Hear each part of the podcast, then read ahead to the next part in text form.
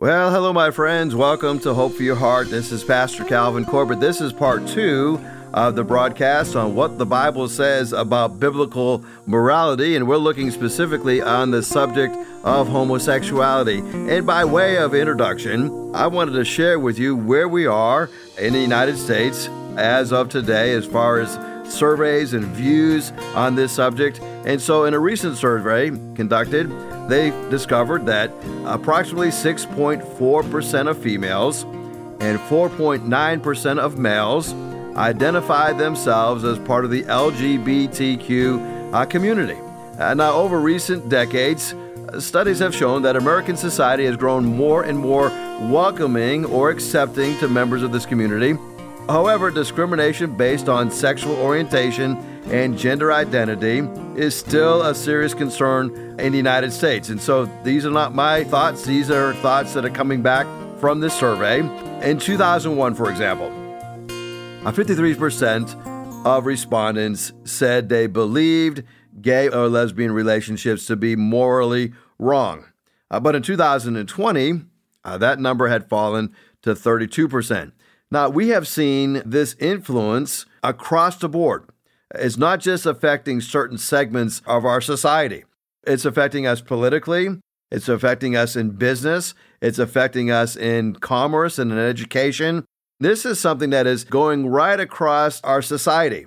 Now, there are shifting attitudes, and we can see it reflected in American politics. Uh, so uh, we are now, this is being recorded during the first term of the Biden administration. And since taking office, and, and again, this is not me uh, spewing off my disagreement with anybody. This is just me giving you information as to where we are. And I don't think anybody can really uh, dispute what I'm saying. But since taking office, uh, the Biden administration has prioritized the expansion of LGBTQ rights and protections.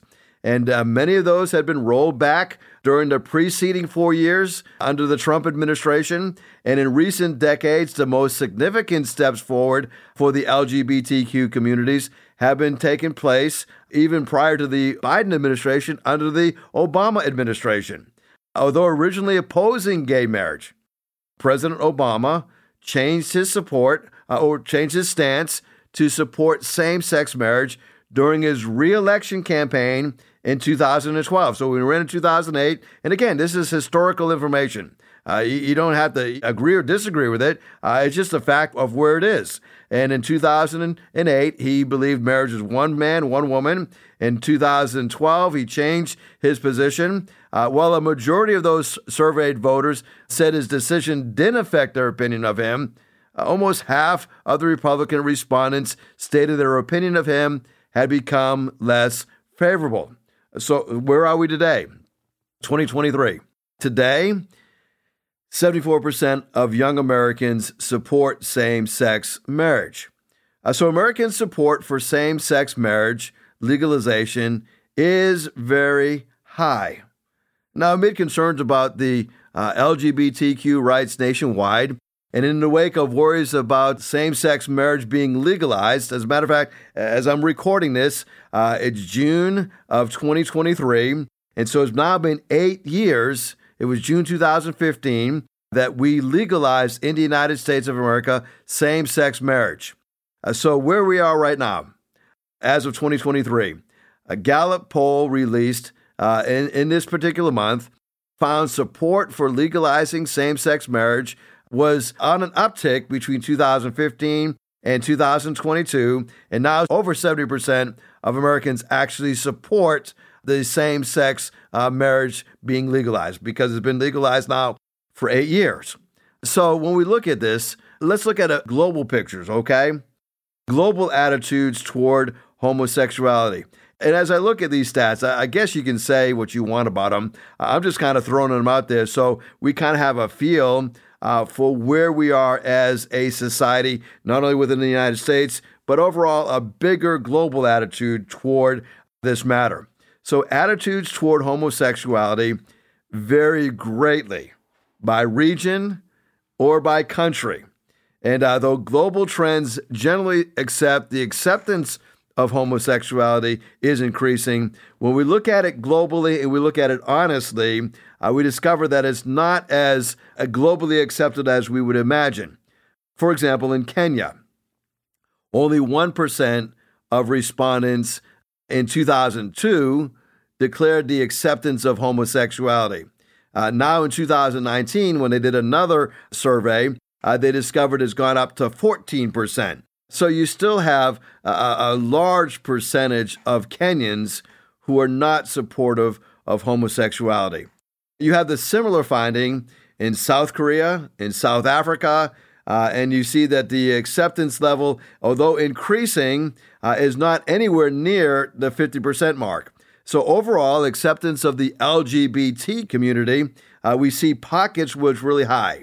Uh, for example, in Western Europe and in Canada and in Australia, they have over 80% of the people declaring that homosexuality should be accepted by society, with Sweden uh, heading the ranks, okay?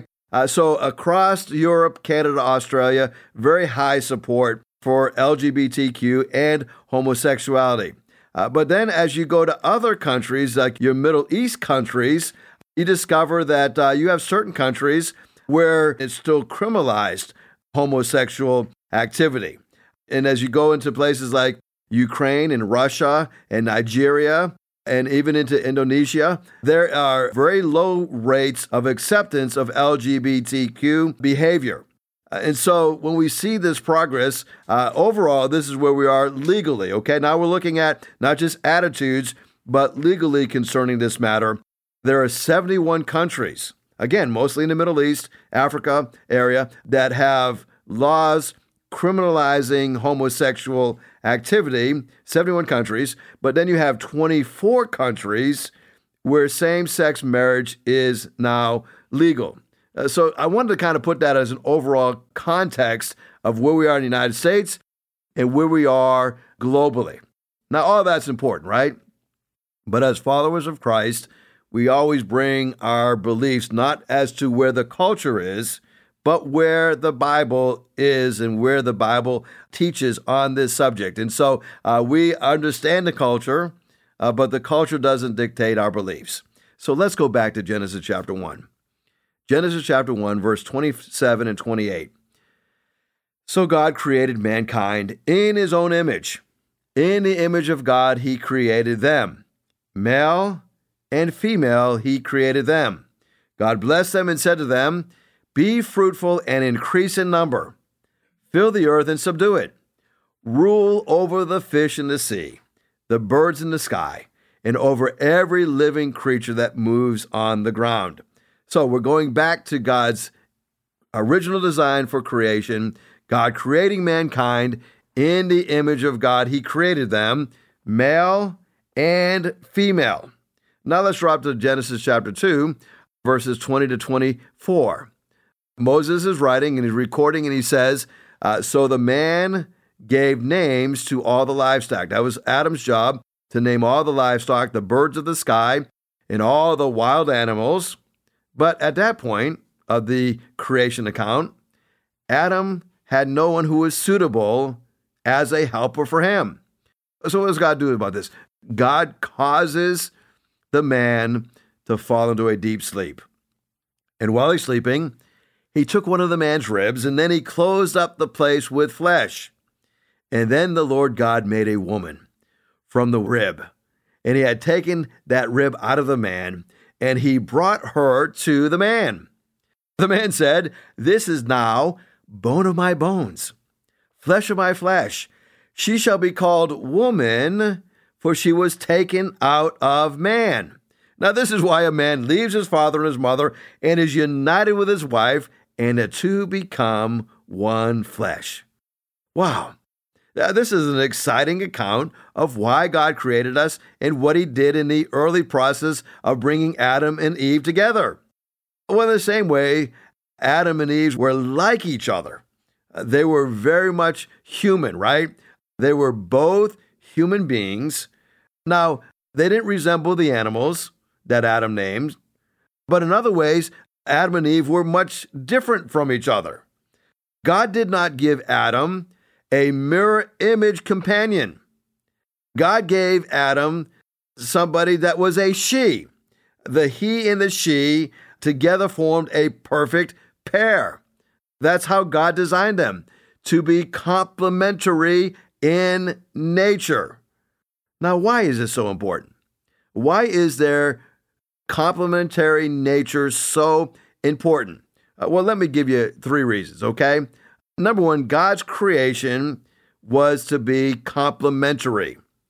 In the image of God, He created them, male and female. So Adam and Eve became one flesh in order for their one fleshness to be a reflection of God's image. Now, in this reflection, it reflected both diversity and unity. You know, a man and a man cannot become one flesh. Now, I'm going to be careful how I put this. Uh, you know, you can you can be creative and say yes, we can, but that's not how God designed it. God created man in an image to reflect God's love for mankind. A woman and a woman cannot become one flesh. It takes complementarian design to reflect God's image. Uh, so let's talk about that. By design, Adam and Eve became one flesh. Complementary reflects God's design. Uh, you know, years ago, one of the jobs that I had while I was working my way through college is that I worked for a swimming pool company. And uh, I knew nothing about swimming pools. I really knew nothing about uh, how they work. I didn't know anything about chemically balancing uh, pool water, and uh, I, I, had uh, no understanding of plumbing. But part of my job was not only to balance water chemically, but I also had to do some basic plumbing. And so, uh, the way your swimming pool works, and you know this if you uh, have a swimming pool, is that you have a pump and you have a filter uh, and and you have plumbing that goes to the pool and and uh, goes into the pump and into the filter and then back into the pool. And so you have a line that that will pull the water out of the pool. Uh, and then you have another line that will push the water back into the pool, an intake, and then you have a return, is what they call it. And so all these pipes, you don't usually see them because most of them are underground. But I learned as I was plumbing uh, swimming pools that in order to bring these pipes together, you have to have couplings. And couplings are male couplings or female couplings. And I found that by design, when they came up with ways of connecting pipes, uh, they took God's design, right? The design that God had between male and female, uh, and, and they did the same thing with couplings. They made male couplings and female couplings, and, and, uh, and it works together nicely. And if you rightly insert a male coupling into a female coupling, it is a snug fit, and uh, and it will uh, endure pressure and uh, it will hold together. But if you try to put a female together, coupling and a female coupling, it doesn't work, right? Now we know the same thing about um, about electrical current, uh, and we know about uh, extension cords. Plugging an extension cord, you have a, a male end and a female end on an extension cord. Uh, so that's how electricity was designed to be connected. That's how plumbing was designed to be connected based upon the fact that's how God created man and women to be connected. Now, you can talk to any doctor, and they will warn you that two body parts were not designed to be brought together. And if you try to do something that is not according to the design, uh, it's going to create some major problems.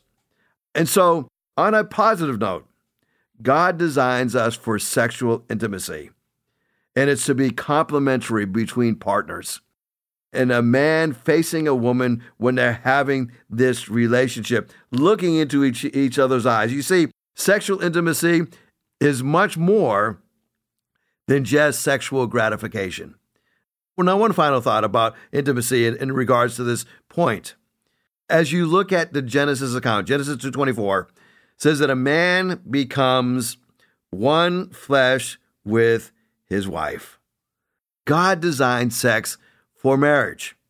Pastor Michael Brown says heterosexual unions, maritally and sexually, are the only unions throughout the entire Bible blessed by God, sanctioned by God, or referenced in any explicit or positive way by any author in the entire Bible.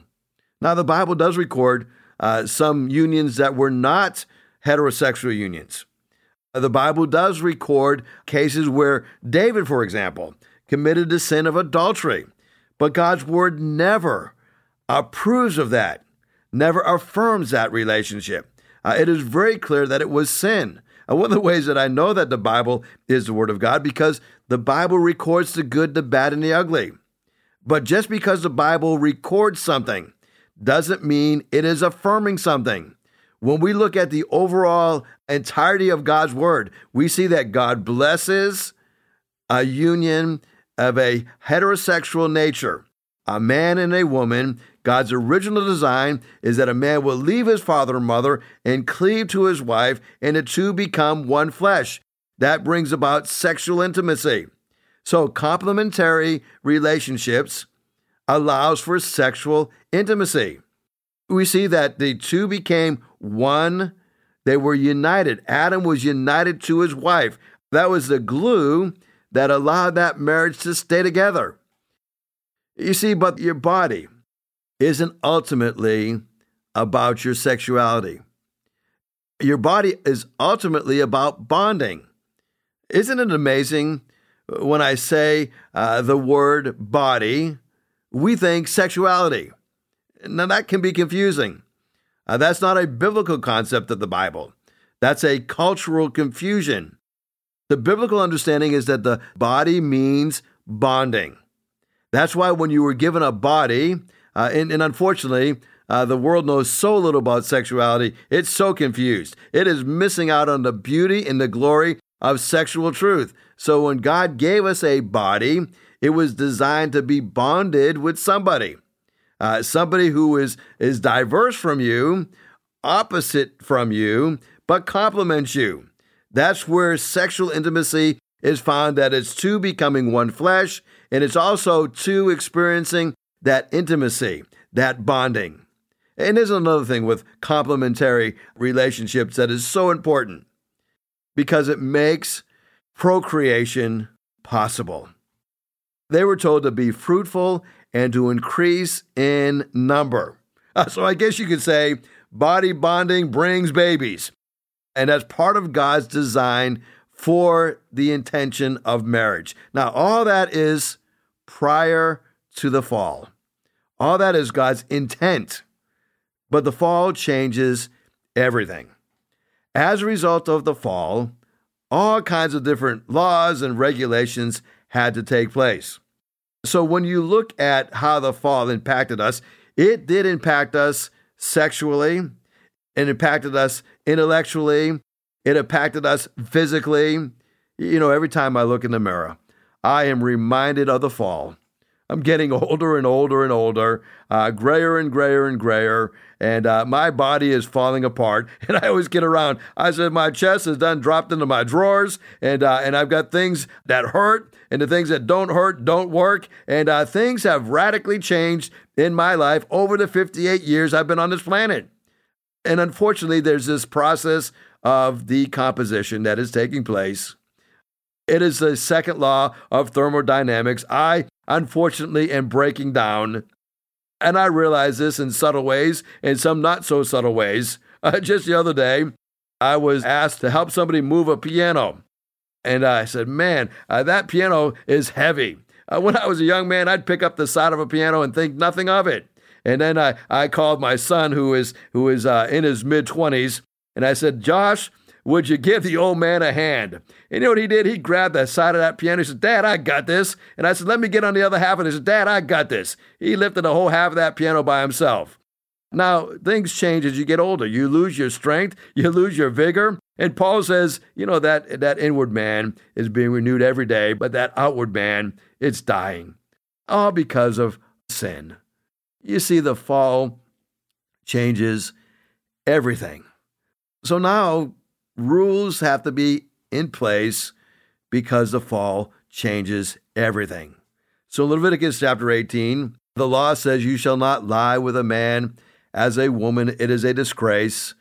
Leviticus 20, verse number 13 if a man lies with a man as a woman, both of them have committed an abomination. They shall surely be put to death. Their blood is upon them. Well, we've got to figure this out. As we look at this subject, if a person is same sex attracted, does that same sex attraction originate from the first part of the story of creation? Or did that originate after the fall? Do you know when the first murder took place? After the fall. Prior to the fall, nobody had to say, God didn't have to say, Thou shalt not kill. You know before the fall, there was no stealing? God didn't have to say, Thou shalt not steal. Before the fall, God didn't have to say, uh, You shouldn't lie as one man with another man or one woman with another woman. It didn't have to go there. Before the fall, there was sex. There was no adultery. There was no fornication. There was no biblical immorality. But the fall changed everything. As a matter of fact, the fall even changes the way we think. And it can be so deep in the process of the way we think. The pastor of a church in Washington, D.C., preached a sermon recently, and he said, It's not only okay to be gay, bisexual, or transgendered, it's good to be that way because that is the way God made you. Now, if that is the way God made us, we cannot say that God would say it is wrong because that's the way God made us. I want you to know God made us in his image. God created us in the image of God, both male and female. That's how he created us. But the fall changed everything. Now, to just lovingly challenge what this pastor said, you would assume that if God has made us this way, that if they did some tests on, for example, identical twins, you would assume that if one twin who is identical was wired one way, the other twin would also be made the same way. Because when we're talking about identical twins, identical twins have the same egg, the same genes, and they're essentially clones of each other. So they did this test and they uh, looked at 71 pairs of identical twins. And their hope was that if one would be homosexual, the other would be homosexual. If one would be heterosexual, the other would be heterosexual. Now, as they did this study, they found only 10% of those who were homosexual as an identical twin. The other twin was also homosexual. Now, you may think, well, that's pretty high percentage, but if it's true, it should have been 100%, not 10%. Now, one other scientific fact to demonstrate that homosexuality is not part of a person's design. And we know that a person's sexual orientation can change. But that change would never be possible if homosexuality were part of a person's created design. Now, think about it. I am a white person. I was born a white person. And sometimes I get a little envious of other cultures and, and other ethnicities because I see they have some things that I don't have. They have some benefits that I don't have, and I might have some that they don't have. But I will never stop being who I am. For example, you have never met a former African American. Uh, you have never met a former Hispanic. Of course, you haven't. You see, a person's race, his ethnicity or her ethnicity never changes because that's how God made them. That's not a bad thing. That's a good thing. That's why we celebrate a person's race. We say, man, be so thankful that you're African American, or be so thankful that you're Hispanic or Asian. Be thankful that God created you the way He created you. These are things that should be celebrated because that's how God created us. Now, when we look at this subject, we're going to pick it up on the third part of this message tomorrow. Uh, we're going to look at the two categories of Old Testament law that I think will bring some light into the difference between ceremonial law and moral laws. So please join me tomorrow as I wrap up this message on biblical morality and what the Bible says about homosexuality. Well, in the few seconds I have left, if I can pray for you, man, I would love to pray for you. Shoot me a text 252 267 2365, and I will pray for you. And I'll have our team who prays every Thursday morning pray for you as well. Thank you so much for joining me today. I pray that you sense the love of Christ coming through this broadcast as you serve the Lord wholeheartedly. God bless you. Thank you for joining me. If you'd like to hear this broadcast again, you can have a free download at buzzsprout.com backslash 1890557, or you can listen on Amazon, Spotify, Google Podcast, and Apple Podcast. Hickory Ridge Community Church is located at 3320 Battlefield Boulevard South in Chesapeake, Virginia. Sunday service times are 9 a.m. and 10:30 a.m. We'd love for you to join us. For more information, go to hrcc7.org. And remember, no matter what you're going through, in Jesus Christ there is always hope for your heart.